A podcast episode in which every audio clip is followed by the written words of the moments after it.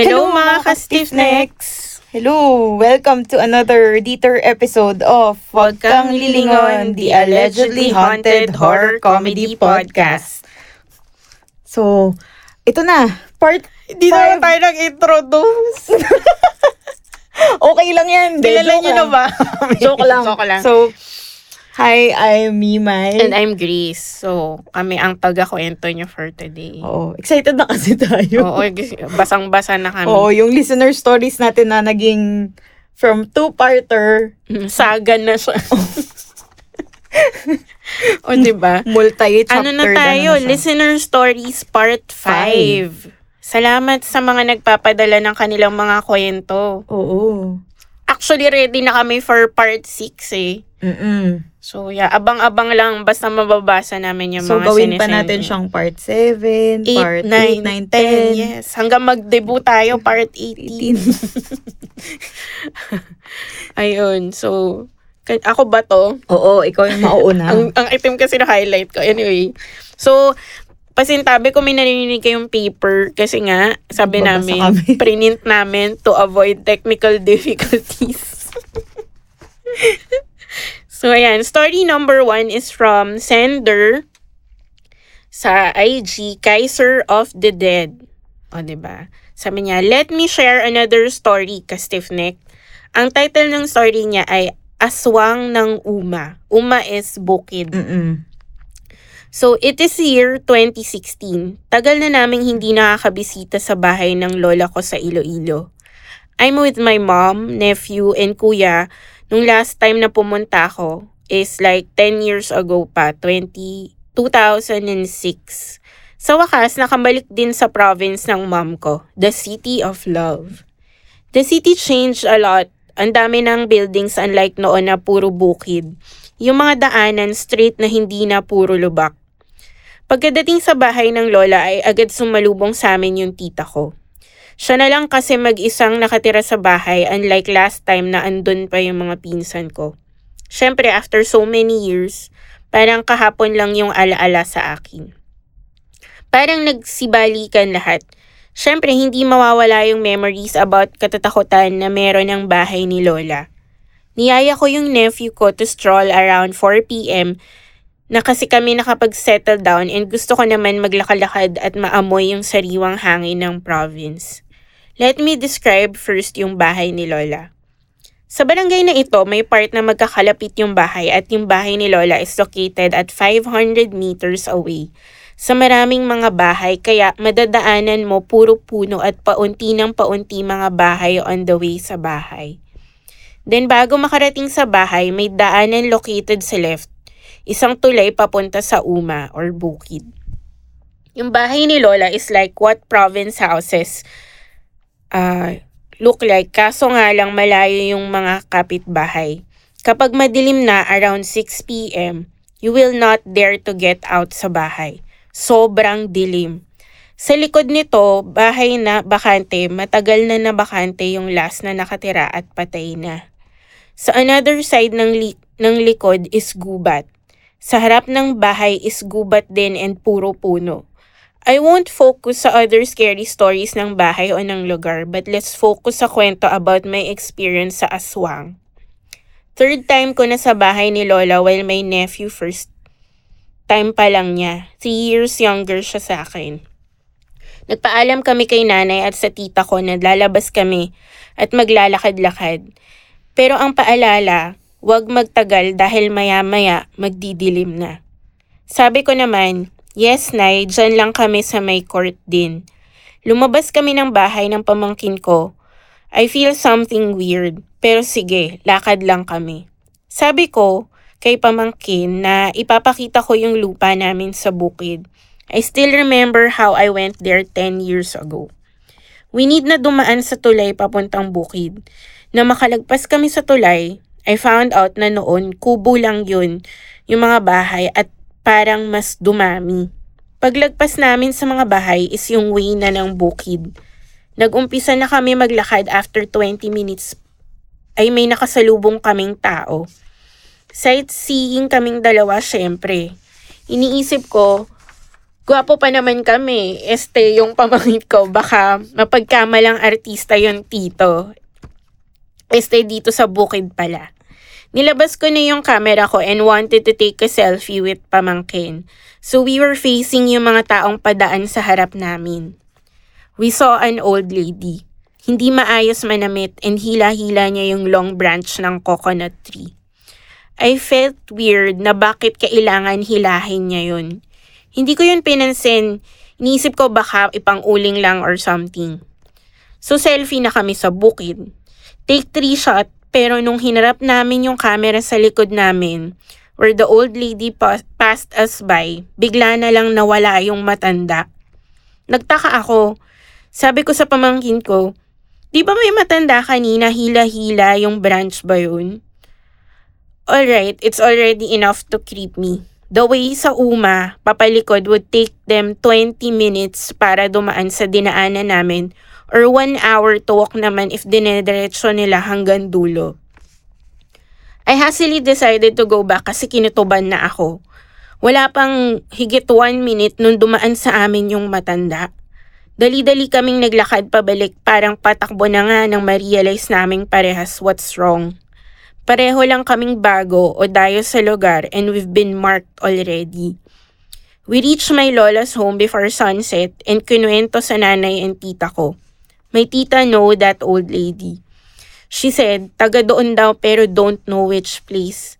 Nakita nga siya one time sa isang bahay nakastop at nakatitig lang sa CCTV.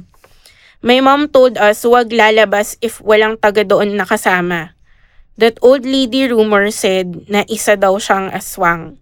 And as what others said, usually, they target yung mga bata, buntis, and yung mga bagong salta or visitor sa lugar. Kaya after that, I don't want to go sa toilet since may butas doon that someone tall enough can see us from inside. Me and my nephew got back sa Manila naman safe and sound. Ilo-ilo talaga eh. Mm, isa pa yan. So, ayun. Weird, no? Parang ano, nag-the flash yung matanda. Parang speed. The Flash pala talaga siya. Oo, kasi bagal daw, lalakad. Hatak, ay, hatak pa siyang mabigat Mm-mm. na ano, di ba? Branch ng coconut tree daw. Mm-mm. Tapos, biro mo nakatatlong shots pa lang daw nila. Tapos, pag view nila, wala na yung matanda. Ang creepy pa naman isipin na very old lady, to sobrang bilis tumakbo. Oo, kita mo ka nalamutan. Karoon ako ng ano. Di ba? Naalala ko kasi yun sa Drag Me to Hell. Ay, shucks, oo, si Mrs. Ganush. si Miss Siya Ganesh. talaga yung ano eh, matandang creepy in my head. Oo. yung- in my mind. Pero yun, mga aswang stories. Yeah. O pagdayo talaga eh. Mm. Ba't kaya ano sila sa dayo, no? Eh, syempre. Fresh.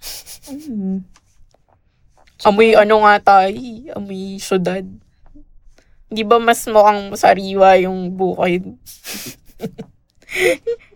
Kasi siguro feeling ko may ano din sila na alam mo yung feeling na taga dito yan eh. So, protect our own. Ah, posible nga, no? Kasi pag may pinatay silang taga doon, i- ah, ano sila? Oo, sila na, I mean, madali lang i, ano sila. yung kung sino. Correct. At least pag dayo, pag nawala, pwede mo sabing, ah, umuwi na. Oo, or, Sino yan? Oo. Wala man nakakilala. or baka naman may pinuntahan lang sila. Talaga na hindi na lang umuwi. Shit. Diba? Ayoko na tuloy. Natakot. Ayoko maging dayo tuloy. Kailangan may kakilala ka. Correct. Para siya yung mag-vouch for you na. Mm-mm. Nope. Ano yan? One Kasi of kung us. alam nila na may kakilala ka, parang, ah, ano to, hindi natin pwedeng galawin kasi may makakaalam na nawala or what, something. Hindi yung tipong wanderer ka lang talaga, no, na nag-i-explore ka Hilig ko, lang. shit. Naalala ko tuloy bigla, nagbiyahe pa naman ako mag-isa. Mm, yan, may ganyan ka pa, no? Maputi ka pa, so parang, Oh, tas- uy, dayo. Nakakatakot. Hindi siya nagtatrabaho sa bukid. Grabe, di po pwedeng maputi lang oh, talaga. baka nag-a-apply lang po ng ano, um, sun, ano. Pangluta. sa bukid. Oh, yan. Ayan. So, our next story naman is, ayan, binigyan natin siya, bibinyagan natin siya ng pangalang, kung meron macaroni sa previous episode natin, ngayon naman merong spaghetti. Hindi ko alam, gutom lang talaga si Grace sa mga pagbibinyag niya at spaghetti. So, magugutom na rin ako nito. so, ito, meron siyang, ano, multiple stories to eh. Correct. Saga rin yung kanya. Oo. So, yung first niya is, binigyan niya ng title na The Boy at the Window. O, siya pa na, ano na, wow, may pa-title. Na-amaze pa siya sa sarili niyang Oo ginawa. eh. So, ito yung kwento niya. Nasa family house kami noon sa may Sampaloc, Manila. Hehe, lapit sa UST, Lam na. Nung around 7 years old pa lang ako.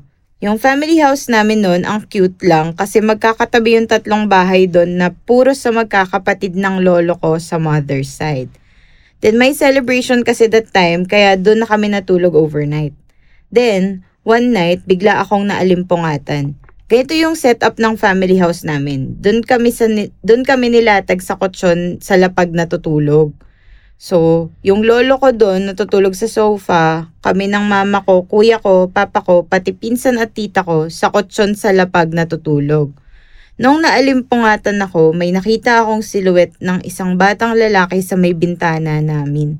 Nakaupo siya sa bintana, malaki kasi yon yung pwede kang umupo tas may bakal na harang at nakatingin sa labas, sa may buwan. Pero hindi ko makita yung mukha niya kasi nakatalikod siya sa amin. Batang lalaki siya na halos kasing edad ko o parang 5 years old. Basta ganun.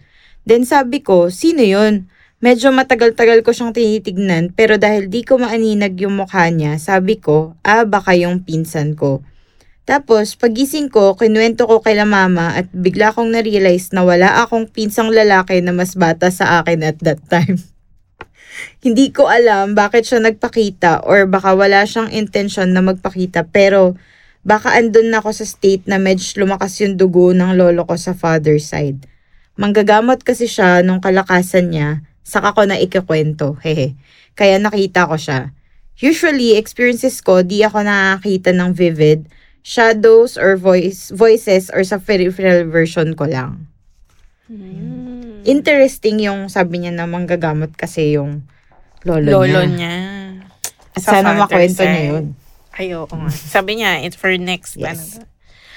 Oh, ito, another story from Spaghetti. So, ang title niya ito, si Lolo naman eh, tapos may open and close parenthesis siya sa Mother's side. Kasi nga naman baka makonfuse. Napaka-interesting naman ng mga lolo niya kasi yung isang lolo niya sa father's, yung lolo niya sa father's side, manggagamot. Tapos ito naman yung lolo niya sa Correct. mother's side. May story din siya. So, ito, sabi niya, yung lolo ko, sobrang higpit niya sa mama ko at sa buong magkakapatid nila mama. Pero sa mga apo niya, malambot naman ang puso niya. Si Lolo, pag apo ka niya noon, pag bumibisita kami sa family house namin kung saan siya nakatira, ibibigyan niya ng 5 pesos pang merienda. Marami pa siyang distinct mannerisms or habits na makikilala mong siya nga iyon. Like yung pangkamot ng li- likod na kahoy, good morning towel sa balikat habang nakasandong puti na butas-butas. Alam nyo na yun. Then, I was 10 years old noon nung kinuha na siya ng Panginoon. Lumipas sa mga araw, fresh pa rin syempre yung pagkawala niya kasi siya yung talagang pinakasandalan ng lahat. Siya yung gumagawa ng peace and order sa buong angkan namin sa Sampaloc. One night, sa bahay naming family sa Cavite naman, around 2 to 3 a.m., nagising ako. Kasi naramdaman kong may kukong humahagod sa talampakan ko. Sobrang makikilitiin pa, ko pa naman kaya biglang pinasok ko sa loob ng kumot yung paa ko. Hehe, naiinitan kasi ako kaya nakalabas sa kumot yung paa ko. Ayun, medyo madali kasi akong magising sa ulirat. Madali akong magising or maging aware sa surroundings ko kahit kagigising ko lang. Tapos sabi ko nung humagod sa talampakan ko yung mahabang kuko, Lolo naman ni. At tumawa ako saglit kasi isa yon sa mga distinct na habits ng lolo ko. Ang mga liti ng paa ng mga apo niya habang tulog para gisingin kami. Kinaumagahan, kunento ko ulit kila mama at ayun, nung araw na yun, ika 40th day nga ng lolo ko. Oh. Mga 40, 40 days talaga, no? Mm, parang may pa-physical, mga ano, no? paramdam. paramdam. Parang ito yung si... Yung huli nating kwento, yung tinap naman sa mm-mm, ng sa lola niya. Mm-mm. Si Nico ba yun? Oo, 'di ba? Ano kayang ano no? Yun talaga, pag 40th day mo na. Curious ako kung bakit naging anong meron sa 40 days. Saan nanggaling yung 40 days? Oo, bakit yun yung bilang? O parang ito ba yung known cycle na pupunta na May, like, yun ba yung expiration date ng kaluluwa mo dito? o ng paramdam? Parang, Parang, oh, last day mo na ito Akyat ka na, magparamdam. or punta ka na sa baba, or Oo. wherever. Sino nag-decide kaya ng 40 days? Yun nga eh. Saka, ah, isipin mo kunyari, totoo yung concept ng 40 days. May rule talaga ng 40 days. So, ang kaluluwa ka parang, oh shit, deadline ko ngayon. Paparamdam Oo. ako sa lahat ng kailangan kong paramdaman. Tsaka kanino nag apply yung 40 days sa lahat ba Ay, yun? nga. Kasi, syempre, kung hindi mo alam, kung meron talagang places that you go to as a spirit, di ba? Yun nga. Parang, Kung Kapag yun na ba yung limit kapag mo? pagod ka, Mm-mm. 40 days. Kung hindi ba, wala kang 40 days. Ganun. Yun nga, no. Sino kayo nakakaalam nito? Ay, kung may nakakaalam po ng sagot kung bakit 40 days lamang ang limit ng Oo, ayan ng kasi mga kahit- kaluluwa daw sa Earth. Kahit yung, I mean, pinapractice naman siya ng lahat. Oo. Katolik ka. Tsaka grabe lahat yung naniniwala. coincidence Oo. na yun mga itong 40 mga days. stories na to nangyayari nung ika 40th day nga daw ng mga namayapa. laging sa 40 days na ano yung mga ganyan. Mm-mm. I wonder. Dami na mga i-research. Pero man yan, bibigyan nyo kami na paraming tanong. Okay lang. Papaisip eh. Correct. Ayan, so meron ulit siyang pangatlo pang kwento. Ayan, ito lolo pa rin. Sabi, yung title ng kanyang story is ni Spaghetti pa rin to ah. Yes. Si lolo sa ospital. Si lolo ulit to sa mother side ko na nanghahag, nanghahagot ng koko sa talampakan. Nanghahagod pala ng koko sa talampakan. So, ayun na nga, short lang to, he. Kasi napanaginipan ko yung time na nasa ICU pa siya before siya mawala. Sa panaginip ko, dumalaw kami sa room ni Lolo nun. Pero ang catch, siya rin yung nasa labas ng pintuan. Nagbabantay sa room niya habang nagbabasa ng dyaryo. Tapos, pagdating daw namin pamilya, the usual lolo namin, tumayo siya at pinapagalitan kami bakit ngayon lang daw kami pumunta o dumalaw.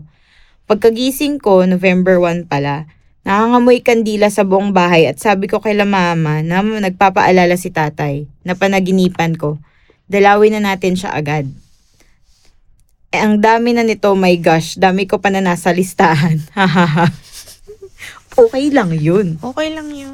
Ubusin natin yung stories. Pero yung mga ganyan din na nagpaparamdam na gustong magpadalaw. Mm-mm. Saka November 1, parang talagang nag apply din pala sa kanila yon Parang hala, Oo nga eh, parang November 1 naalala ba dalaw. nila na may kalendaryo ba doon na Yes, kayo may wala, kalendar. November 1 na. Oo. Kail- di pa nila ako dinadalaw. Sipin mo nagyayabangan sila na, um, ako dadalawin ako ng Oo. anak ko, ganyan. Pero ang sad. Pe- Kasi di ba na, yung naisip ko din tuloy sa sa Day of the Dead, di ba yung concept na ganun, na kapag ka hindi mo dinalaw, Umiyak ako doon. like, ma, ma, lal, magdi-dissolve na yung spirit nila kasi walang Mm-mm. nakaka-remember. Correct. So, may ganun kaya sila. No, na the more people that remembers you, mas vivid yung presence ng Oo, spirit. may ganong dynamics na, Interesting nga eh. hmm, Yan ang katanungan. hmm, Isulat natin lahat yung mga katanungan na yun. pwede tayong gumawa ng thesis. Thesis na talaga to. Research paper ng ano natin, ipipresent natin next time. Mga ano, house rules ng mga kaluluwa. Oo. Ayun. So, ito, grabe, si Spaghetti ulit. Oo. Story number 4 niya. So, ang title nito ay Watcher. Recent lang ito, 2019 sa Albertus Magnus Building ng Yes. UST. Oo, Albertus Magnus. Tapos yung kasunod niya, kayo na po bahala if censor niyo po yung place or not. Too late. Kasi yearly sa UST po 'di ba ginaganap yung bar exams every Sunday of November. And nag-apply po ako bilang watcher. Nag-apply po ako bilang watcher taon-taon. Nice. I know, I feel eerie lalo na pagkatapos ng exam kaya hanggat maaari, pag may kasama tsaka ako, nagsi-CR doon. Then Sunday, then one Sunday, di na sana ako magsi-CR pero sobrang nilamig ako nung hapon. Nawiwi ako. Eh, di na kaya ng pantog ni ate mo, girl. Sa ground floor, ground floor ng Almag, tama ba yung basa ko? Oo, kasi Albertus Magnus. Ah, okay. That makes sense. Almag building sa may clinic side. Yung dulong female CR doon na maliit, kahit takot na takot ako, nag-CR ako. Kahit wala ng tao. Pagpasok ko, biglang nag-flicker yung lights. Akala ko syempre benefit of the doubt, baka lang dahil luma na yung building or luma din yung dilaw na ilaw. Tapos ako, tapang-tapangan, eh di CR lang si ate mo. Tapos yung pag-flicker ng ilaw, naging aggressive siya. Nung una pa, isa-isa lang yung blink. Tapos habang feel ko na tumatagal ako sa CR, pabilis ng pabilis yung pag-blink ng ilaw.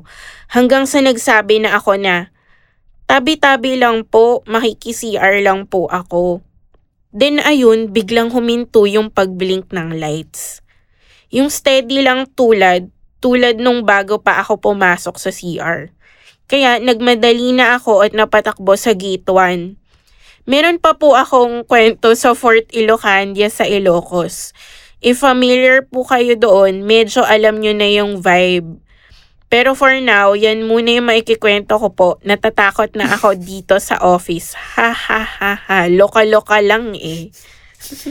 Ayun. Diba ang dami niya ano, Inisip ko saan yung Albertus Magnus. Ito ba yung Edok ata to eh. Ah, Baka. Na malapit sa med building. Kung di ako nagkakamali.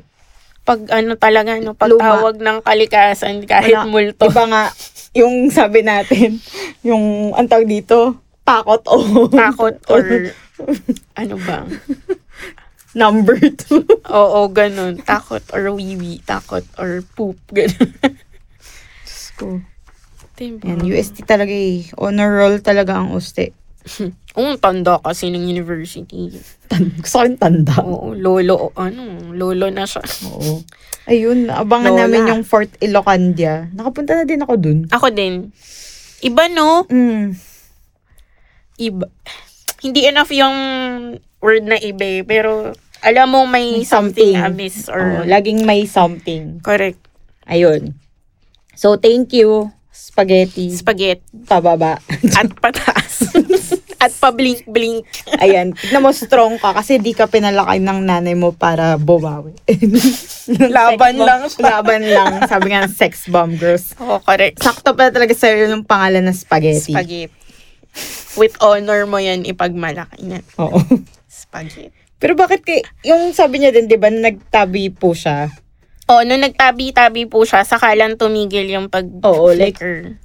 di ba ginagawa natin to? Like, sino ka, yung mga ghost kaya na may ganun silang faculty na, ay, nagpaalam siya, hindi naman siya mananakay. Uy, kung it works, mukhang ganun na nga. Oo. Baka gusto lang talaga nila i-respect yung space Mm-mm. nila. Parang sino kaya yung mga okay lang na Lalo na hindi mo sila nakikita, baka nasasanggi mo na pala. Tapos parang, Oo. bastos tong Ito ah. batang ko. Walang modo. Oo, sige, tingnan natin kung makawiwi ka pa. Ayan, ito, ano naman, ano tayo, break tayo, shout out ang babasahin ko from Ian Edward Grino. Sabi niya, girls! Kasi madaming you, o diba? Kailangan kong basahin din based With on how it's and ano. Oh, I love your podcast. I listen using Spotify. I like listening to scary stuff. Then I stumbled upon your podcast. Super aliw listening to both of you. It's very chill and informative. Ta- tas ang funny pa ng antics nyo parehas. I'm residing here in Spain. You girls are keeping me company by listening to you guys. I love how both of you converse relate kasi relate ako kasi it's how me and my sister and friends talk. I love it. Keep it up and more power to your podcast. Tas may clap clap clap emoji. Yes, girls. Sa sobrang hahaba ng hair nyo, nakaabot na detail sa Spain. Sana kami naman. Oo nga, sana hindi lang yung boses namin yung nakaabot. I recommended your podcast to my sister and friends. Mag-share ako next time ng mga creepy stories ko about ghosts and entities keme. O di ba gusto mo yun? May, ano, foreign ghosts. Makarating na tayo ng Spain. Spain. Oh my God. Paano bang ano sa kanila? Hello? Hola. Hola nga ba? Hola. Good morning, bienvenidos. Di ba? Tama ba Oo. yun? Tapos mali-mali na pala. Nagmamaronong. Papanggap. Nalala ko lang muy bien. Si, yes. Sa muy mal. Very good tsaka very O, bad. diba? Oo. Ayun, salamat. Oh my Como God. esta? Ayan. Como, no hablo español. no. Tama, lagot ako sa Spain, Spanish prof ko, hindi ko na naalala.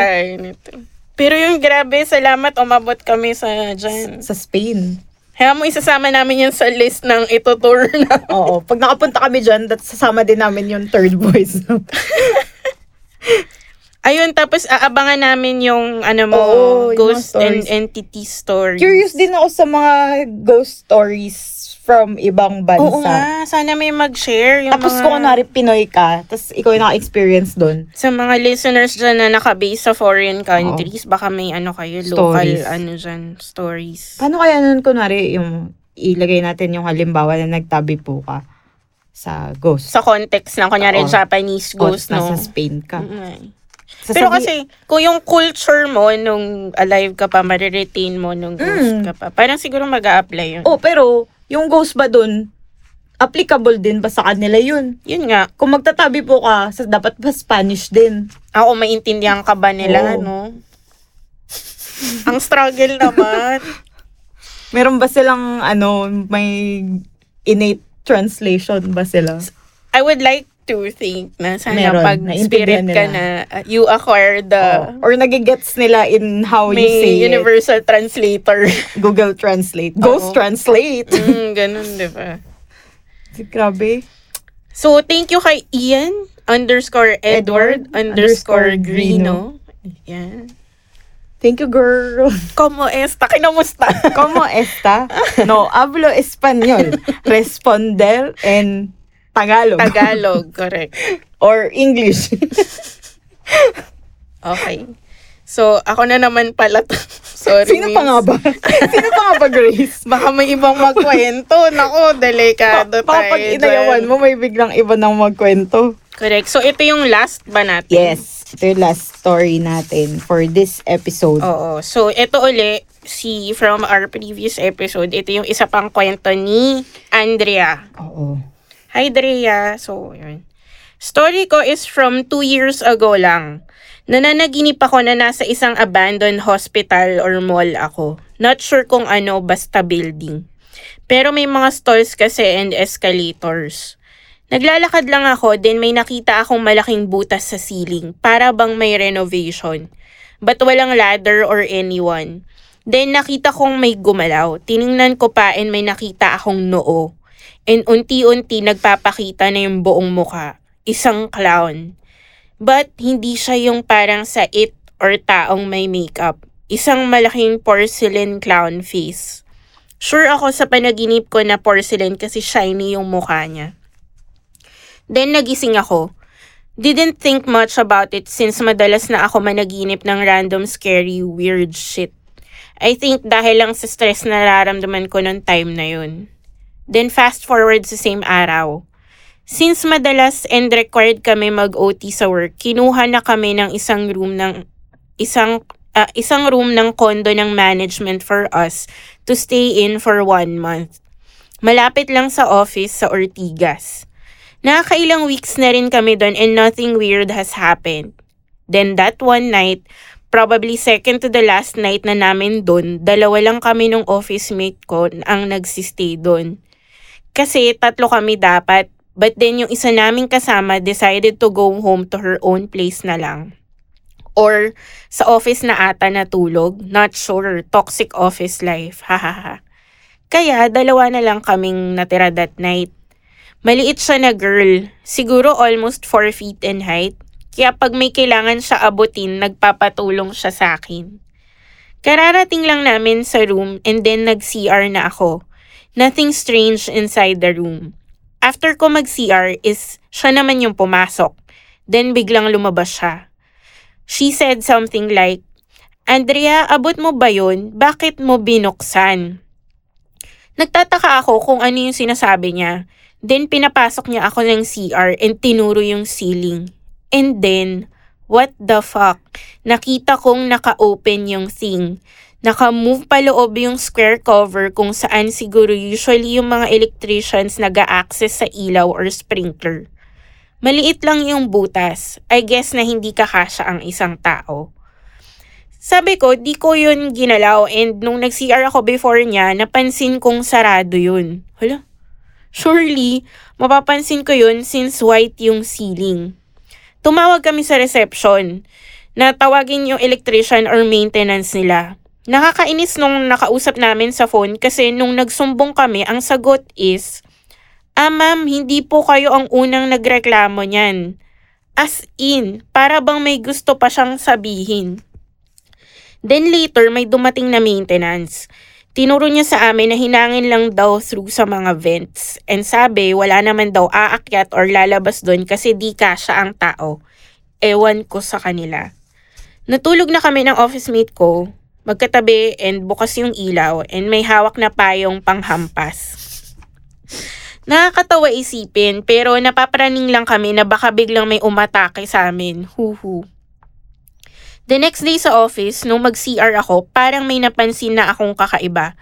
Medyo dumidilim yung mga ilaw kaysa usual na liwanag. Ang nakita ko sa dulo na stall, may square thing rin na nakabukas sa ceiling. What the F is up with those? Di ko rin alam yung tawag sa mga ganon. Pero dun, sure ako kasya ang tao. Di na rin ako nagsi-CR sa mga stall na may open ceiling, kahit pipes lang makikita dun. Malay ko ba biglang may porcelain crown na naman akong makita. Nakakatakot lang kasi yung instances ng pangyayari. Napapanaginipan ko muna yung about sa open ceiling before ko nakita in real life.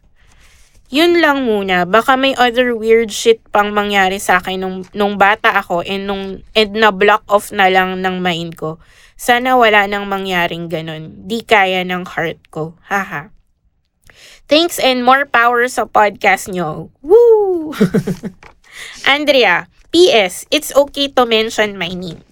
Well, and follow up, if hindi ako magpapamention ng name, anong nickname ang ibibigay niya sa akin? Gusto niya lang magpabinyag. Mm. Since nasa pasta tayo, baka lasagna yung Kasi meron na tayo Gusto ko macaroni. naman. Ay, pwede. Pesto. May macaroni na tayo, may spaghetti, o... Gusto mo yun. Pesto. Buuin natin ang pasta family. Pasta kayo. Linguini, mga ganyan. Ay, para dun sa, ano, taga Spain. Ay, oo. Kaso, oo nga. Wala siyang binigay yung pangalan Oo. eh. So, Idadub- bibinyagan natin siya. idubbed linguini. Linguini. Pero hindi naman Spanish. Actually, hindi Italian siya. so, si, ano ibibigay natin kay Andrea? Yun nga, lasagna. Sa bagay, katunog naman ng Andrea. Ganun. Lasagna. May ganun. Andrea. Yan na, binigyan. Puro na ng pagkain yung mabibinyag natin. Oo, sunod na season, iba naman theme ng mga Oo. code names. So, kung ikaw ang maswerteng susunod na ayaw magpasabi ng pangalan or gusto magpabinyag, ikaw ay si Pesto. Carbonara. Oo, Ganun. wala pa tayong carbonara. Wala pa. Basta ubusin natin yung pasta, fam. Hello mga kapasta! hindi, hindi naka-stiff neck yung bati natin. Mali mo may nakikinig from Italy, o, di ba? Oo nga.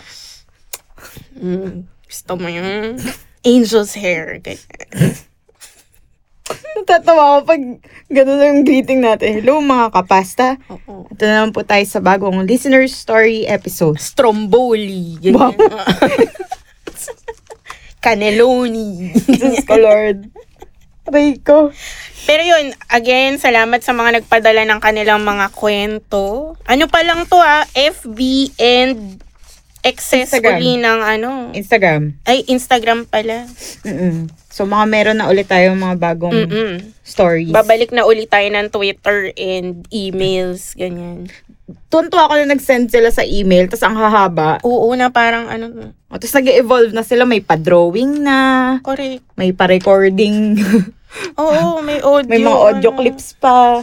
Kaya, Ay, Ayun. Meron nga nag-send sa atin, nag-send na siya sa email, tas parang to make sure na natanggap natin, nag-message siya sa Facebook Sigurista na ka, parang, girl. oo, baka naman kasi ma-miss out nga Oo. natin. For sure, di namin mamimiss out yun. Babasahin namin sa Oo. future episodes. Susuyurin namin talaga. Sabi ko nga, across all social media medias. platforms. Oo. Speaking of social media platforms, oh, Yes. gusto mo yun? Ang ganda Segue. segue niya. Ah, kung meron kayong mga stories, feedback, shout out, comments, o kahit ano pa yan, simpleng pag, o gusto nyo magpabinyag at sumali sa Kapasta Family, ayan, mag, mag, ano, mag-message lang kayo sa aming social network sites, Mm-mm. accounts, sa aming Instagram, Instagram, wag kang lilingon PH. ah, Facebook, Wag kang lilingon.